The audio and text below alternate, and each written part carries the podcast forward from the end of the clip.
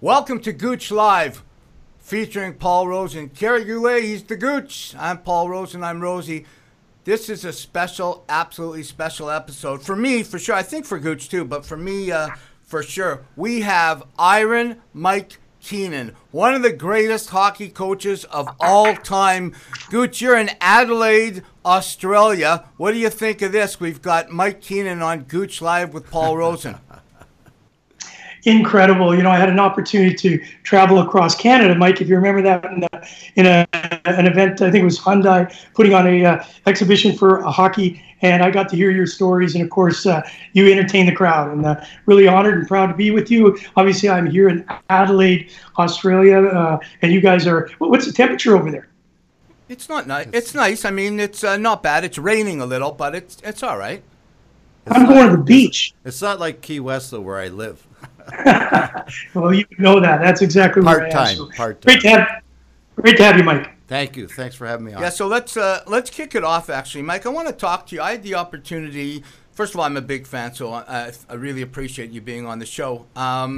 I had the opportunity in April to go to Ostrava and do the color for the World Championships in sled hockey and para ice hockey, and I had a chance to spend some time with Dominic Hasek.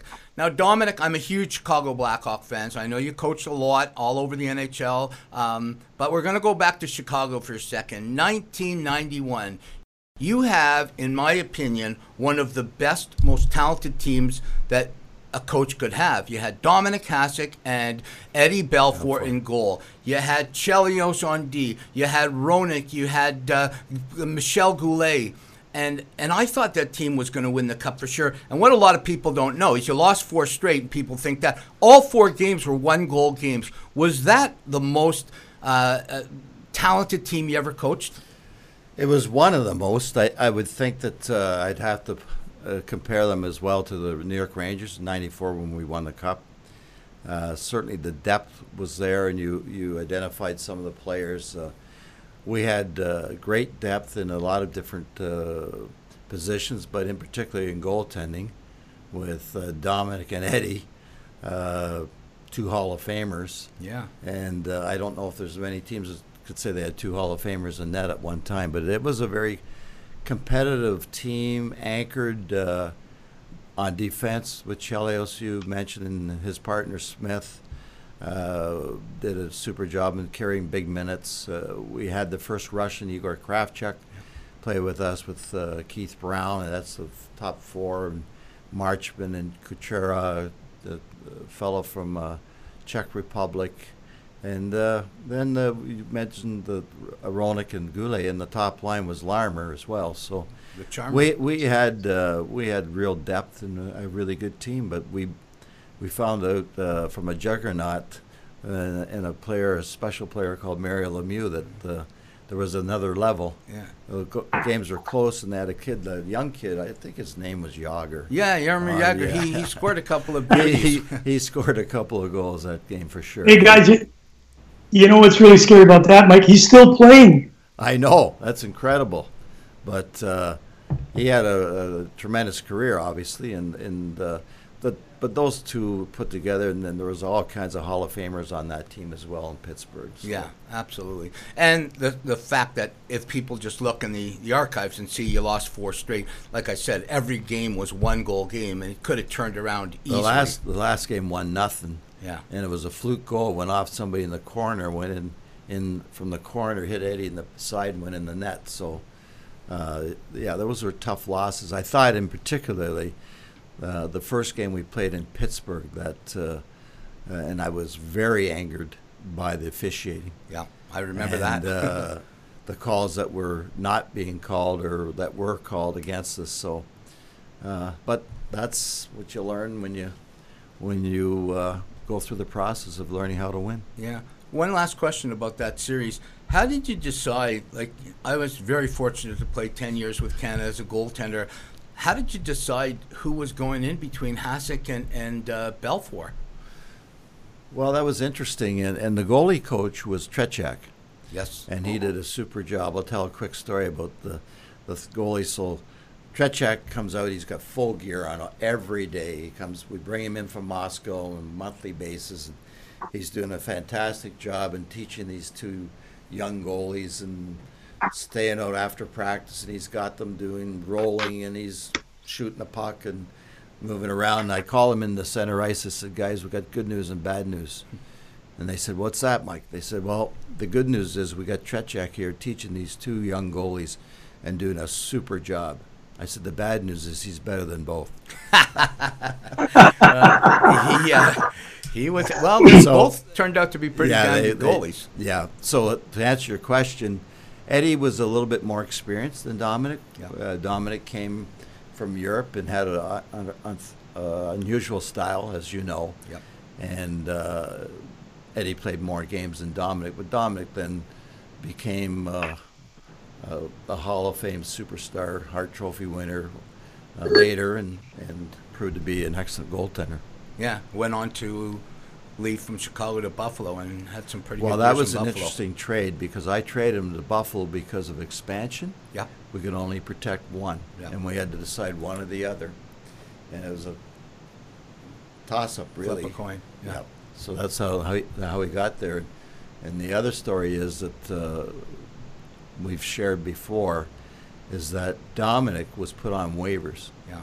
And I tried to collect them back, and the league said, no, you gave them up. You can't have them, but nobody else took them. Yeah. Unbelievable. Because of his style, nobody really didn't know if he could, the way he was going to play. Right. Ended up being a Hart Trophy winner. He proved them wrong. Gooch, what's going on down in Adelaide right now? You know, it's always great to hear stories by legends, and Mike, we're honored to have you not only on the show, Gooch Live, featuring Paul Rosen, brought to you the good people of the Hockey News and your friends. The great people at Christian Hockey. There you go. Exactly. Little cheap plug. Listen, Mike, you're doing a show yourself, which we're really excited to listen to. We're learning from the best.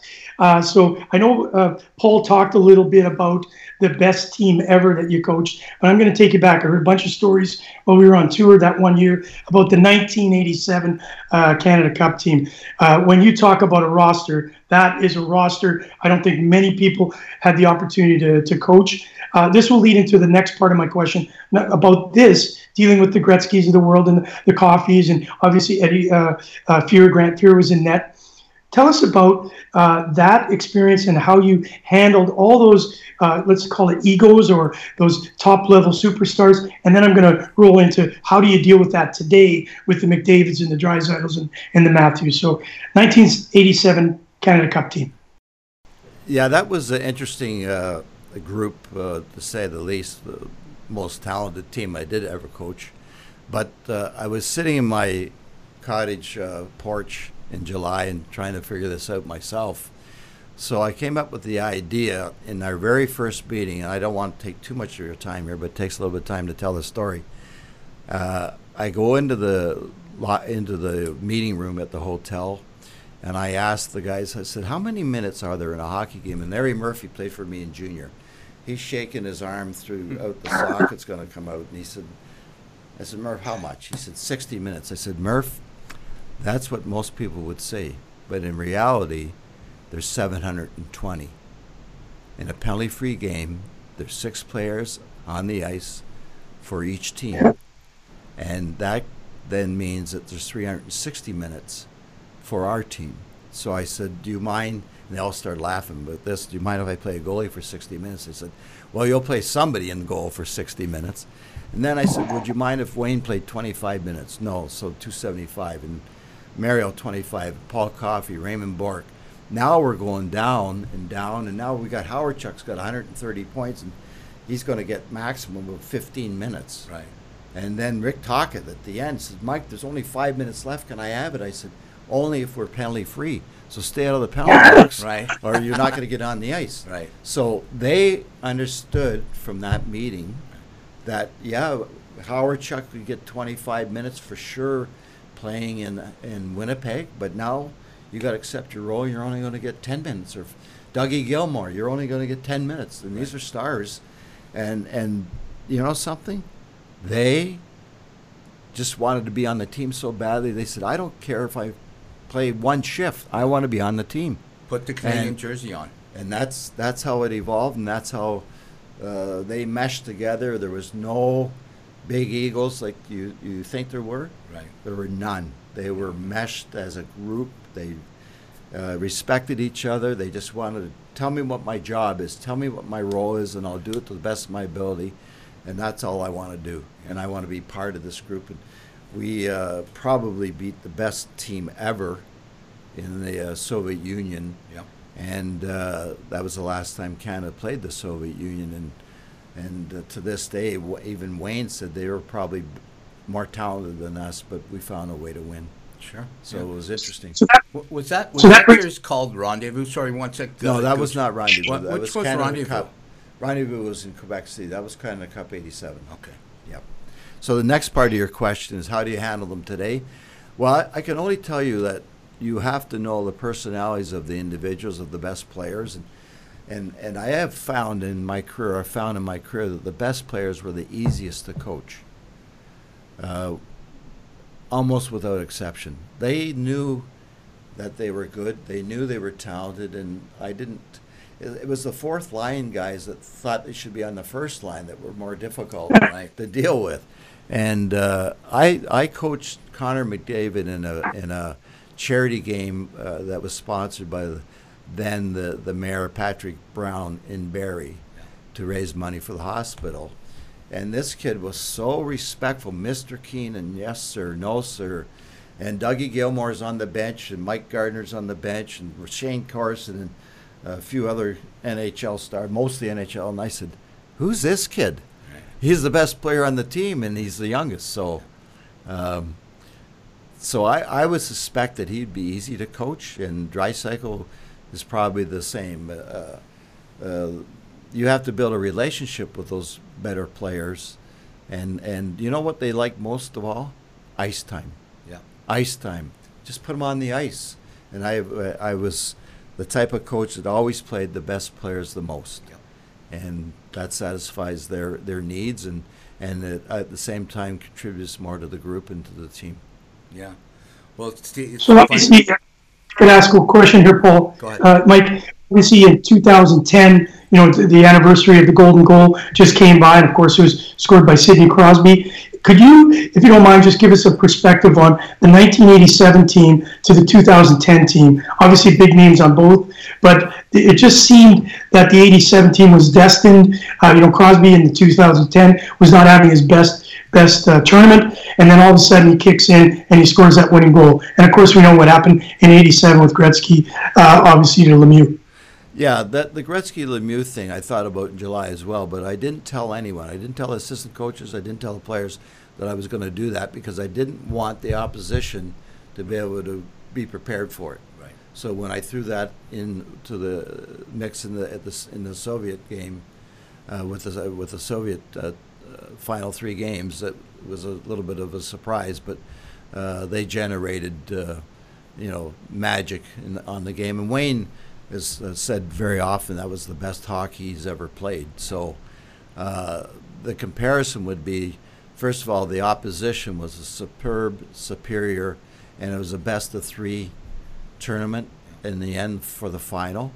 And then the personnel was, I could name the team off here, and I couldn't tell you. I also cut about 10 Hall of Famers. Yeah. So that's how deep the team was, and how they were in their prime. Wayne was 26 years old. Mark was 20. Mess was 26. Coffey. Well, I mean, Hall of Famers. Yeah.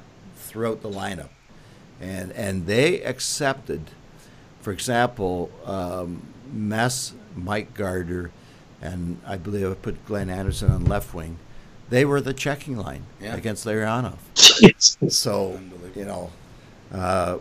maybe the best team that ever has been put together to play hockey. Remember, all three games were 6-5? 6-5, 6-5, 6-5. Unbelievable. And that last goal, what an absolute cannon under the bar. Yep. I still remember it. It was unreal. Well, we were down by 3-0 after 11 minutes, and I'm walking as a 36-7-year-old young coach, and talking to myself and saying, you better find a way to win this game, because all of Canada's expecting it, and if you don't, you can get in your car, drive to the cottage, get in your boat, go to an island, and never be seen again. So we figured out, we changed the strategy, and Tikhonov is looking at us, what are you doing? And then the big boys obviously come back and finish it off. But very dynamic hockey and very exciting. It's funny when you say about the fourth liner. You know, we did the same thing with our para team going into the Vancouver games. You know, you had a fourth liner who he thinks he's a first liner. Steve Ludzik said something that I absolutely loved about the fourth liner. He said, a crusher who wants to be a rusher will soon find himself an usher. Yes. I love that saying. Yeah. Yeah, you know what? Hey, I just wanted to say to Mike, thank God he wasn't on the Russian team, because he wouldn't have been driving to the lake. Yeah. He probably would have been something else. So, that's right. Great moments. Yeah. Let's bring up 94, you know, great career, you know, unbelievable career coaching all over the world. But 94, the ultimate. The New York Rangers, you win a Stanley Cup. What was that feeling like when you guys... I watch the highlights every once in a while and see...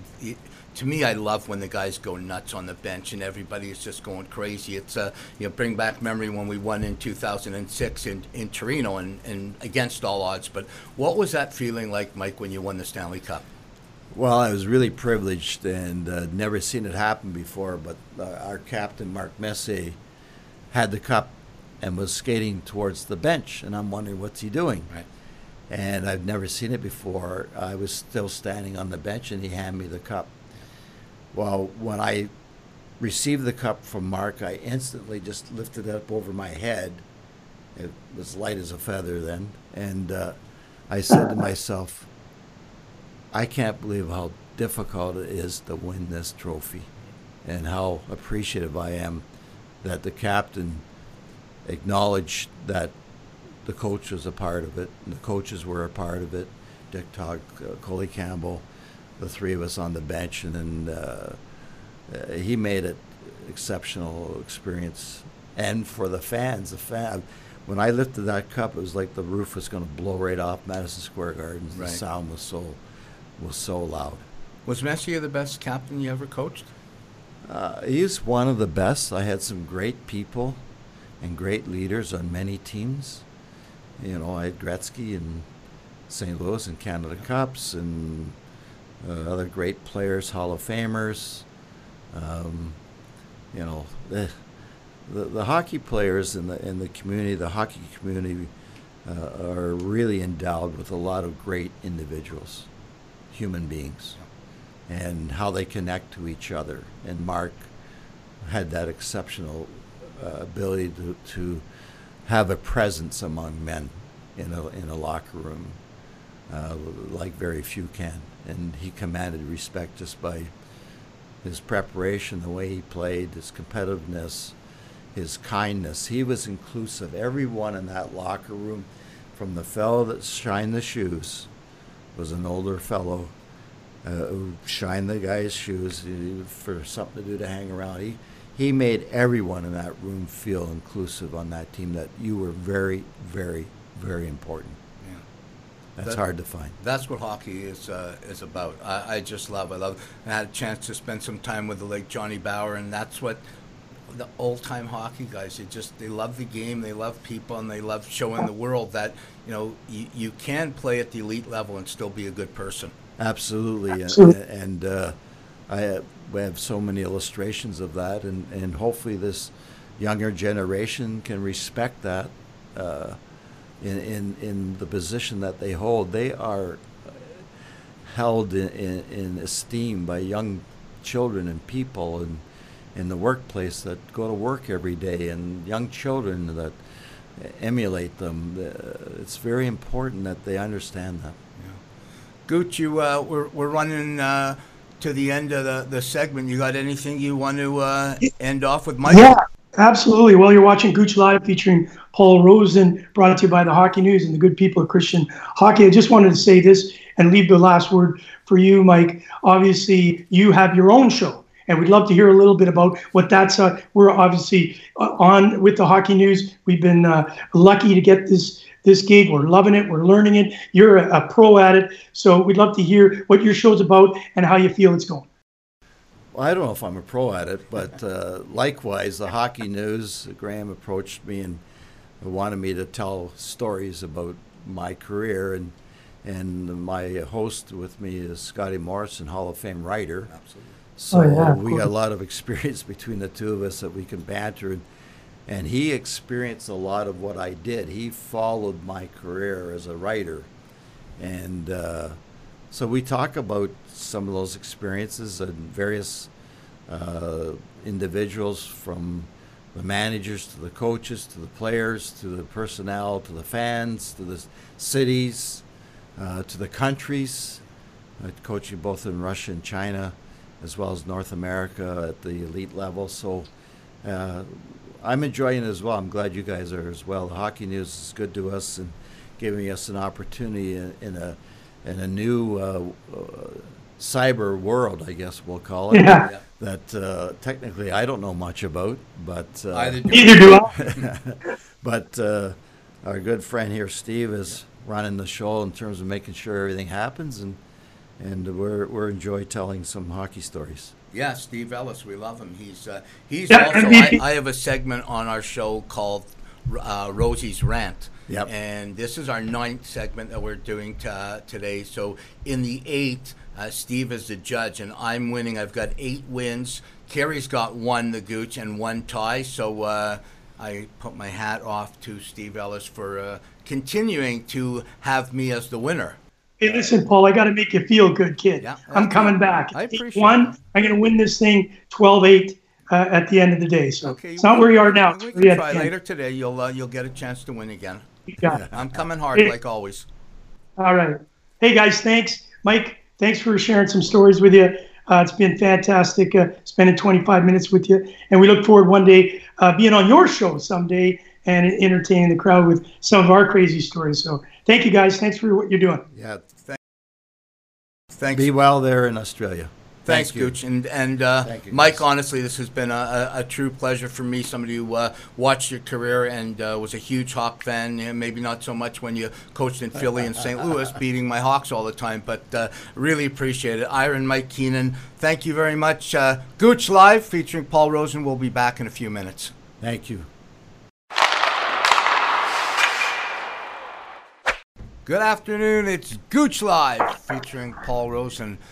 The Gooch is Kerry Goulet. Paul Rosen, that's me. I'm Rosie. And the Gooch is in Adelaide, Australia. Gooch, you're going to bring in a special guest, one of our favorites. Let's go, buddy. Hey, guys. Thank you very much. Obviously, you're watching Gooch Live here on the Hockey News. Brought to your good people there, Paul. Christian Hockey. You got it. Listen, I am in Adelaide, Australia, working on our Ice Hockey Classic. And the guest that we got coming up here is not only a great friend, a great ambassador for injury and sport, but also just a guy that really inspires me. And you know that, Barry, you've been true to your word to help people that can't help themselves. And when I met you the first time, it was at a Brad May golf tournament. And I'll tell you what, you just lit up the room. And I said, hey, I got to somehow get involved with this organization at that time. Obviously, the Canadian and American Spinal Research Organization with Shoot for a Cure. And, of course, Brad May was up on the microphone introducing everybody after a golf tournament. And I got to talk to you. So, Barry, it's been quite a while. What a great ride we've had together. It's been a hell of a journey, yep. Barry, I'm going to it's Paul here. I'm going to start it out. So, first of all, both of us been through a lot in our lives, you in your chair and me missing my leg. But I just want to tell you that you are the most able-bodied disabled person I have ever met. You inspire me every time I put my leg on for what you have accomplished in your life, and I appreciate your friendship. But Connected, I was very fortunate to have you and Gooch bring me onto the Connected platform. We've done some commercials. Can you tell everybody out there what Connected is about, Barry? Oh, well, thanks for those words, guys. The check's in the mail. I'll get it out to you soon. But really, Connected is really the brainchild of Kerry and Stop Concussions, I think, originally. But it was part of an evolution of our greater campaign called Shoot for a Cure, where we really want to enlist the hockey community and the community in general to help raise funds, awareness, and create programs and fund research that helps people with neurotrauma injuries, that being both spinal cord injuries and, of course, concussions. But an actual byproduct or symptom of concussion is how it deals and how it affects mental health. And Kerry and his group has really taken the Connected platform and brought it to a different level now. And we're excited about being the whole family and the royal we being part of all of that, and how we can bring all our assets together to help drive the message around Connected and raise more awareness about mental health initiatives, and more importantly, getting rid of the stigma and connecting people with the help that they need when they're suffering the way they are. Well, that's absolutely true, Barry, and obviously you and I have talked about this a long time. Thank you for giving those accolades, but without your leadership, you know me, sometimes I get off on a tangent, and you and Tony kind of bring me back to reality, and we have put together an incredible platform. Paul, we're honored to have you as one of our top ambassadors. We'll be doing a lot together over this 2020 campaign. But Barry, we had a chat, and I know you talked about concussions leading into depression. We know what you can do. And again, I'm not tooting your own horn, but every day you wake up, you got to go through a routine to get ready, jump in a chair. And it's not as easy for you as it is for me. I jump up, take a shower, off I go. I'm in my car in 5 minutes. And so when you and I talked about the Connected platform, you talked about some of the people, obviously, that are in chairs, spinal cord injuries, even guys like Paul that, you know, end up with an injury. They must deal with a tremendous amount of mental health issues as they go through the process. Well, yeah, you're right there. And as a quadriplegic myself, and it's been 32 years since my spinal cord injury, there's been a lot of ups and downs, and I've been very fortunate to be surrounded by some incredible people. And, my partner, Karen, keeps me up, and there's never a chance, for example, to let yourself get down. And that's always been important, what surrounds you. But that is your support network, and those are the people that are around you that keep you that way. So a lot of people that can say that they've done this on their own can partly have to really look towards the people that have supported them, and really – where we found a common goal with the Connected and this, there's a natural connection with a concussion leading to depression and anxiety and some of those underlying issues, whether they had that before or after their concussions. But people don't know that 25% of people with spinal cord injuries actually have a higher rate of suicide tendencies, if not outright suicide or substance abuse. It is a thing. And it's a life-changing thing, and without the support and the network around them, chances are they're very vulnerable to things like suicide or falling into a dark hole that they might not get out of. And that's why I think Connected is important to all of what we do, and how we can take this to the broader scale, not just with injury, but also just the general population and some of the great delivery messages that we have.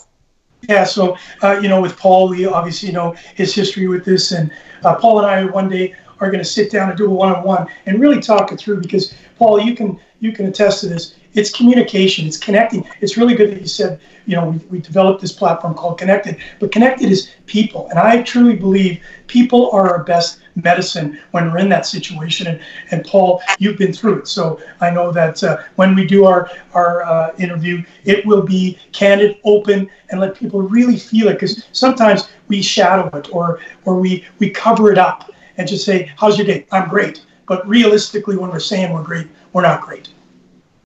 Yeah, 100%.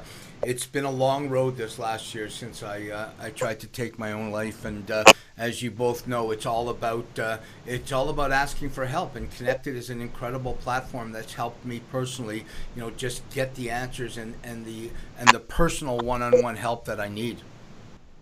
Yeah. All right, let's move a little bit here. Canadian American Spinal Research Organization and the American Spinal Research Organization, you are the motor behind it, Barry, no question. And we've formed a partnership. We work together very well with the Shoot for a Cure campaign. Tell us a little bit about that relationship, how Shoot for a Cure came about to do what you do now. Well, what happened was there was sort of a mindset of the American Spinal Research Organization that we're a small group when it comes to other diseases and maladies that they compete against in the charity world against heart and stroke or cancer. It's just not even comparable. But it's a $3 billion problem in Canada alone with people with spinal cord injury effect on the community. That's just financial. and it doesn't really discuss what it means really on a personal level and how it affects the community. So our goal is to raise funds to fund research to find a cure for paralysis caused by spinal injury.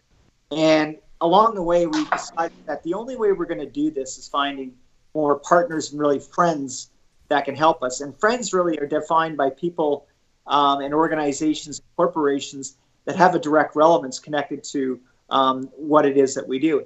And what we were realizing that in Canada, there was a correlation to spinal cord injuries potentially in hockey. Now, it's not a great number, but when it happens, it happens.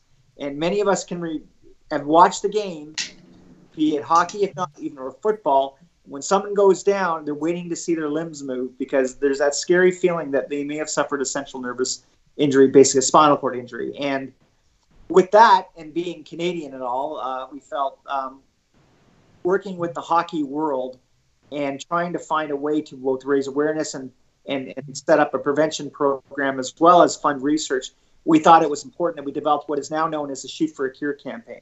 And Shoot for a Cure campaign is really expanded not only into spinal cord injury, but neurotrauma, which really incorporates concussions as well, which are very prominent in contact sports, especially in hockey. So we work with you and Stop Concussions to work on it, obviously on the prevention protocol with Safe for Sport, and also money raised goes directly to research initiatives that we're doing. We've been doing that now for 16 years. No, actually almost 19 years.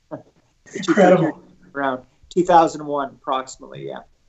And we started, that's when I met you originally and donated my time to you, and then we've just had a great relationship. I just wanted to tell you a little bit about a young man, December 19th, in Winnipeg, playing for the St. Vital Victorias. It's a league that I played. It's called the Manitoba Major Junior League. It's Tier 2, and I had an opportunity to play in that league, and I was just informed just around Christmas time that this young man broke his neck. He's left a quad, and his Reese Kettler.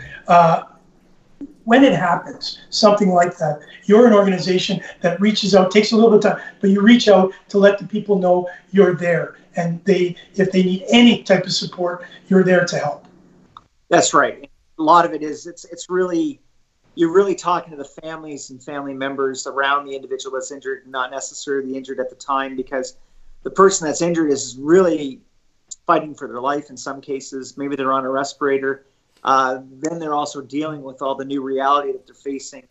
And it takes quite a while to really get your head around that. But what we found over the years where people were starving for information, so one of the things that we do offer on our website is that there are lots of information, including access to manuals, to really understand spinal cord injury, and then to understand what's going on in research and how to understand that, as well as how to get involved in the research side, and more importantly, the local organizations that can help with services directly to the individuals, depending on the jurisdiction of the region they're in. We've always made it clear that when it happens, we're available. At the same time, we don't necessarily try to knock down their door and invite ourselves in until they want us there, because it is a tricky thing. People, and sometimes in early stages, are maybe in a bit of denial over what's happened, and in some cases they actually make some recovery, but in many cases they don't, and then still facing the new reality going forward. But we've always made it clear that we're out there to work with them. You are watching Gooch Live, featuring Paul Rosen, brought to you by the Hockey News, and of course, Paul's favorite, Christian Hockey. You got it. Well, Paul, I want to direct this a little bit at you. We've seen, obviously, the great work that the Canadian American Spinal Research Organization has been doing for well over 19 years, obviously with the Shoot for a Cure campaign. Please check it out, shootforacure.org. Come and see the fabulous work we're all doing together. You'll find out about the Canadian American Spinal and American. Of course, you'll find out about Stop Concussions. You can click through to all those websites. But you mentioned a very important one. Shoot for a Cure also is a supporter of the Safe for Sports platform, which is prevention. And we really have to, in sport today, make sure that we continue on doing that. And so I just want to go through a couple of little events with us, Barry. Paul, you're going to be one of the ambassadors down in Philadelphia when we play a hockey tournament down there. And part of all the funds are coming back to Shoot for a Cure, supporting those great charities. You've been a part of it before. What are your thoughts on what organizations around the world are doing to help not only raise awareness, but also raise very, very important funds for us to continue on doing what we're doing. Well, go ahead, Bruce. No, go ahead, Barry. Go ahead. Oh, in terms of the tournament, it's an initiative by Johnson & Johnson, which is, again, celebrating hockey. And they were looking about, again, approximately 16, 17 years ago, looking for a partner, a charity partner to be involved with, because they want to just be more than just a hockey tournament. And that's just grown to fruition now. We're approaching potentially $3 million this year in the funds raised on the J&J tournament. So we're excited about that. And they've embraced what it is. But more importantly, you mentioned it, Kerry, there's messaging, and the reach of Johnson & Johnson as a $72 billion corporation has the ability to connect and get not only throughout North America, but there are teams that come in from Europe as well as Asia. There's representatives that are coming in. And so it's really, as the tournament's grown, our relationship has grown and our reach has grown. And we've tried to duplicate that anywhere we can. And again, that's a true measure of partnership and how we can all work together for the great cause that we're doing. And at this event, Paul, you'll be down there helping us make awareness on our Connected platform, the mental health initiative. I'm really looking forward to it. First of all, I've been down to Philly before. The tournament's incredible. Johnson & Johnson's incredible.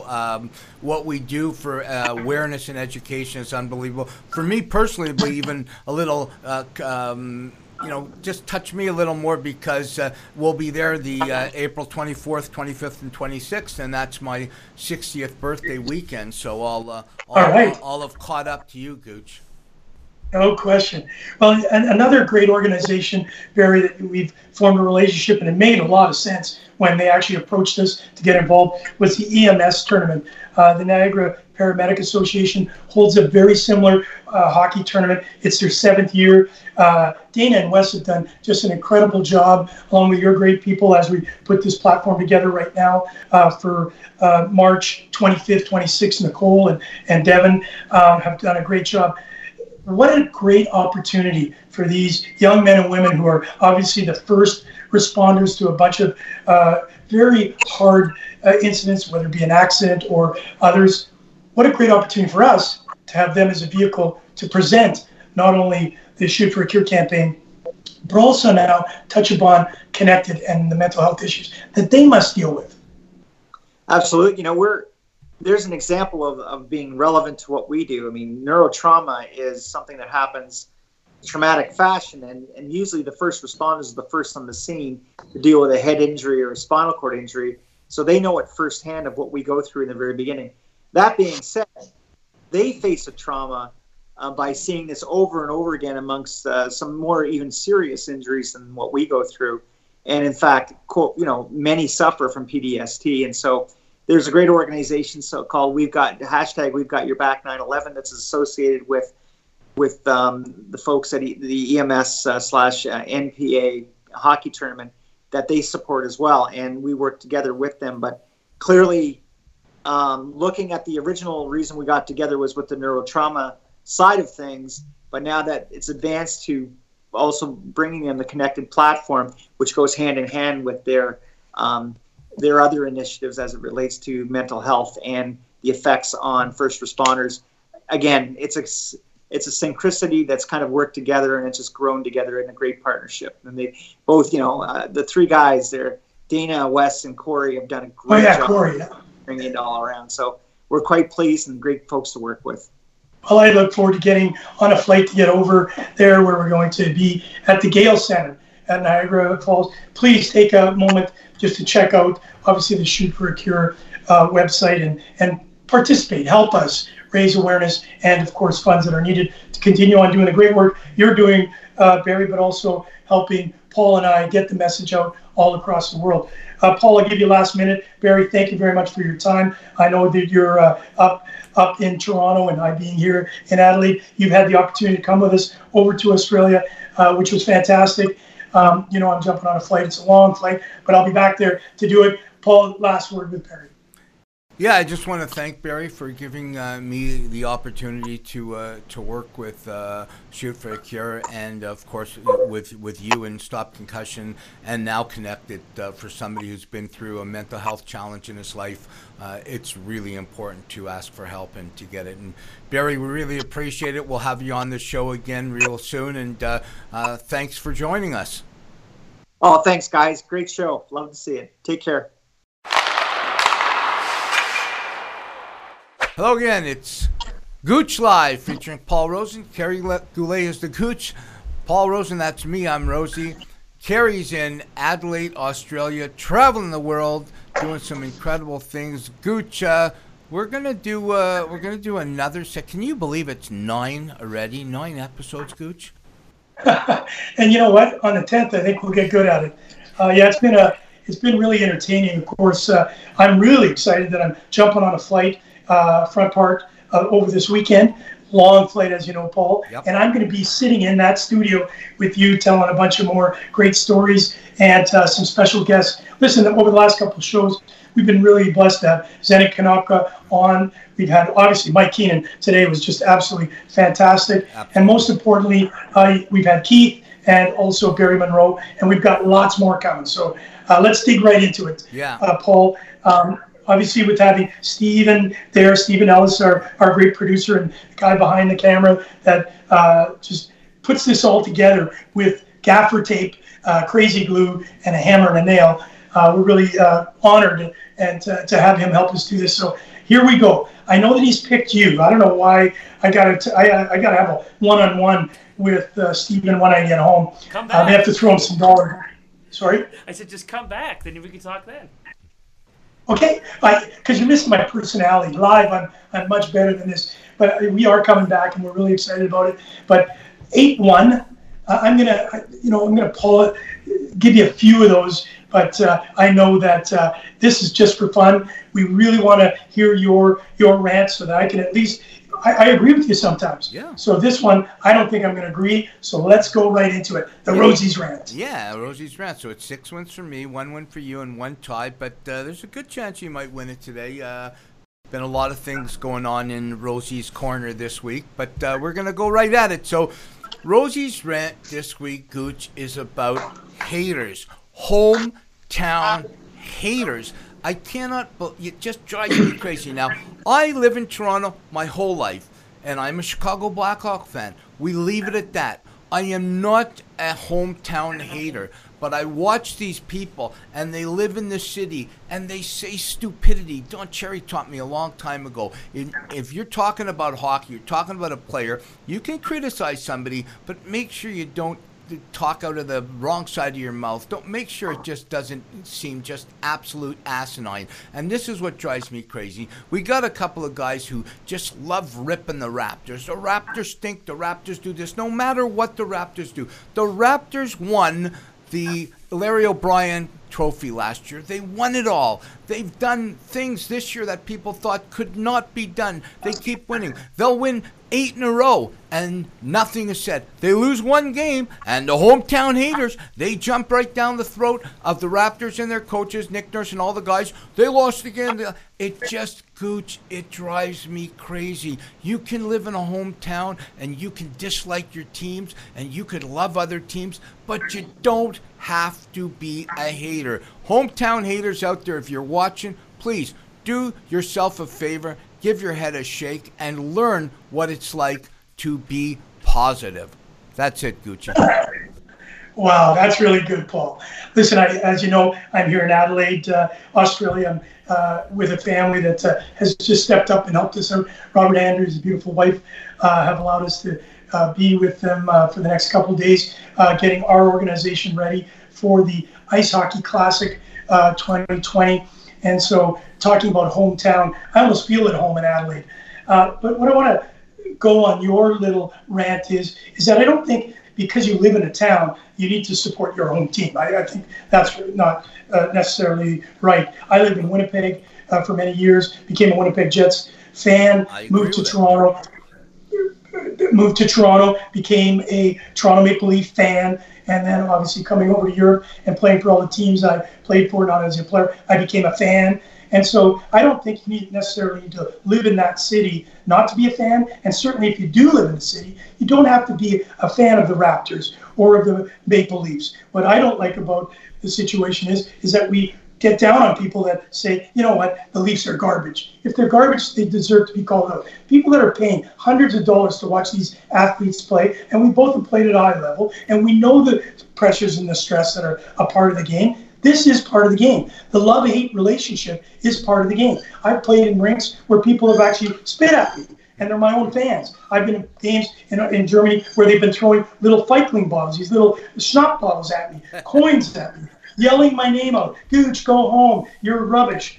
Thank God I didn't listen to that. I got to play, almost 900 games over there. So I think what you have to do, Paul, is you have to take a back seat. The people that are yelling and screaming are passionate. Listen, if they weren't yelling and screaming, they wouldn't be watching the game. Yeah. They wouldn't be able to afford all those thousands and millions of dollar contracts that these athletes are getting. So I think when you start to rant about fans, we have to be very, very careful because we want that passion in them. We want that love-hate relationship. That's what the media is all about. If everybody just sat on their fingers or on their hands and just cheered, we wouldn't enjoy the game as much. And you as an athlete, you've been there, you've been in front of thousands and thousands of crowds. What better than having people yelling your name, screaming your name, whether it's for good or bad? I know you, I know me. I played better sometimes when people were yelling at me, telling me I was garbage. And I think that's the motivation that players should. And so when you're not playing as well as you can, the players know it, but we have to give the fan that's paying for these players and these organizations to make the millions and millions of dollars that they do. This is their release. Let them have it, Paul, for God's sakes. You know what, Gooch? As a man of my word, and I've been brought up by an incredible father to, let me know. I'm not even going to let Steve even shake his head, but I'm going to tell you right now that you win this. When Steve is shaking his head, yes, you win it. And I'm going to tell you win it because I still don't like hometown haters, but you said something that really made me understand that you did win it. When we played in Germany and when we played in Norway, I had people saying things about me that were incredible, unbelievable, vicious things. But you know what? It made me a better player and made me want to shut the door and not let them score on me. So I'm going to give you that. Steve has actually given it to you. So it's going to be 6 wins for me, 2 wins for the Gooch, 1 tie going into next week's number 10. Bravo, Mr. Goulet. All right. And Paul, Steve, and did you have any doubt that I was going to win this? I just want to leave it at this. There's a fine line. So, Paul, you're right about the haters and, if the Raptors lose or the Leafs lose or the Jets lose, whatever the team is, and people go down on them hard. And, it's easy on the internet to type up a bunch of stuff when you're not in front of somebody saying one-on-one you're not good. It's easy to do it on the internet. Yep. But where I draw the line is any time that it gets personal, right. Meaning that if they take an athlete and they deal with any type of racism or any homophobic, anything like that, that's where we have to draw a line. That is not allowed. That's offside, and people should be punished for that because all of these players put time and energy to become a professional athlete, to entertain us now, to allow us to, escape the real world. And if we attack the personal player, that's where I draw a line, and I would be absolutely in support of you, Paul, had you turned it just about the player. So thank you for the win. Nope. Now I want to turn my my comments into a very important comment, yep. The bottom line, which is bottom line. I really think that, we look at the NHL today and we all want to compare players and who's better, who's worse. But there's a player that's absolutely blowing me away. Not only does he wear my number, 29, but more importantly, he's not a Canadian and he's not an American. Oh, by the way, he's not a Russian. He's not from Scandinavian countries. He comes from a country that I played 16 years. I watched him develop very little. I knew only a little bit about him, and the reason why I knew about him is I played against his father, Peter Draisaitl. And Peter was a short little guy, but one of the feistiest guys I played against. I didn't play often. I think I had 2 or 3 games. He was playing at a higher level. It was called the DL, and I was in 2nd and 3rd division. And Peter was one of those charismatic people. He played for his own country, Germany. And so watching his son blossom in front of the world stage right now. Leon Draisaitl right now, right here, for me, is the best player in the National Hockey League. He's everything. He's got grit. He's got vision. He can pass. He can shoot. He can score. All right. I know that Connor McDavid's helping him out a little bit, but I'll tell you what, he's doing it all by himself. He's leading the league right now with 107 points. 107 points. Yep. He had 105 last year. He's got 43 games and 43 goals in 66 games so far. Last year he had 50 and 82. Yeah. Paul, this is an incredible athlete. This is an incredible hockey player. I know that you're watching it. I know that we talked about Edmonton Oilers getting into the playoffs and going far. If this kid, along with Connor McDavid, keeps on doing what he's doing, there are records going to be broken. And I just want to say it the last thing. I am truly, truly happy for this kid. Coming from Germany, coming over and playing, I think it was the Prince Albert Raiders, learning the game, understanding the game. But where he was taught ice hockey was in Germany. Compliment to the German Ice Hockey Federation, Franz Reinl and the boys there. And, of course, now Peter bringing his son into the National Hockey League and giving us the pleasure of watching this incredible athlete. I totally, totally agree with you, Gooch. Draisaitl's one of my absolute favorites. I think this guy is turning heads every day. I think he's going to lead the league in points. And I think if he continues to do what he has done this year in the playoffs, and McDavid can do it, and obviously Cassian can help out, Mike Smith can play goal like he can play goal. I'm calling the Edmonton Oilers to win the Stanley Cup. I'm calling them to beat the Washington Capitals in 6 games, and I'm calling Draisaitl to be the Conn Smythe Trophy winner. I'm calling it now. Could be a loss for me, I don't know, but I'm calling it now. I love Draisaitl. I love what he does. Hats off to the German Hockey Federation, 100%. Gooch, we're running out of time. Any last words before we wrap up number 9? Yeah, my last word is, you're the guy that's predicting the Edmonton Oilers to win the Stanley Cup. You're also the guy that said Sammy Kapanen would be traded at the trade deadline. Remember that? Yeah, I did, and I was wrong. People are wrong every day. I was wrong. Kapanen didn't get a trade. What do you want to do? Like, throw me under the bus? I was wrong. I'm not throwing you under the bus because I'm going on your side. I also believe the Edmonton Oilers are going to win the Stanley Cup. Paul, so I know that we're going to be watching that over there. Listen, Paul, thank you for being there for us. You're doing a great job as my co-host or as a host. We're both on the same par.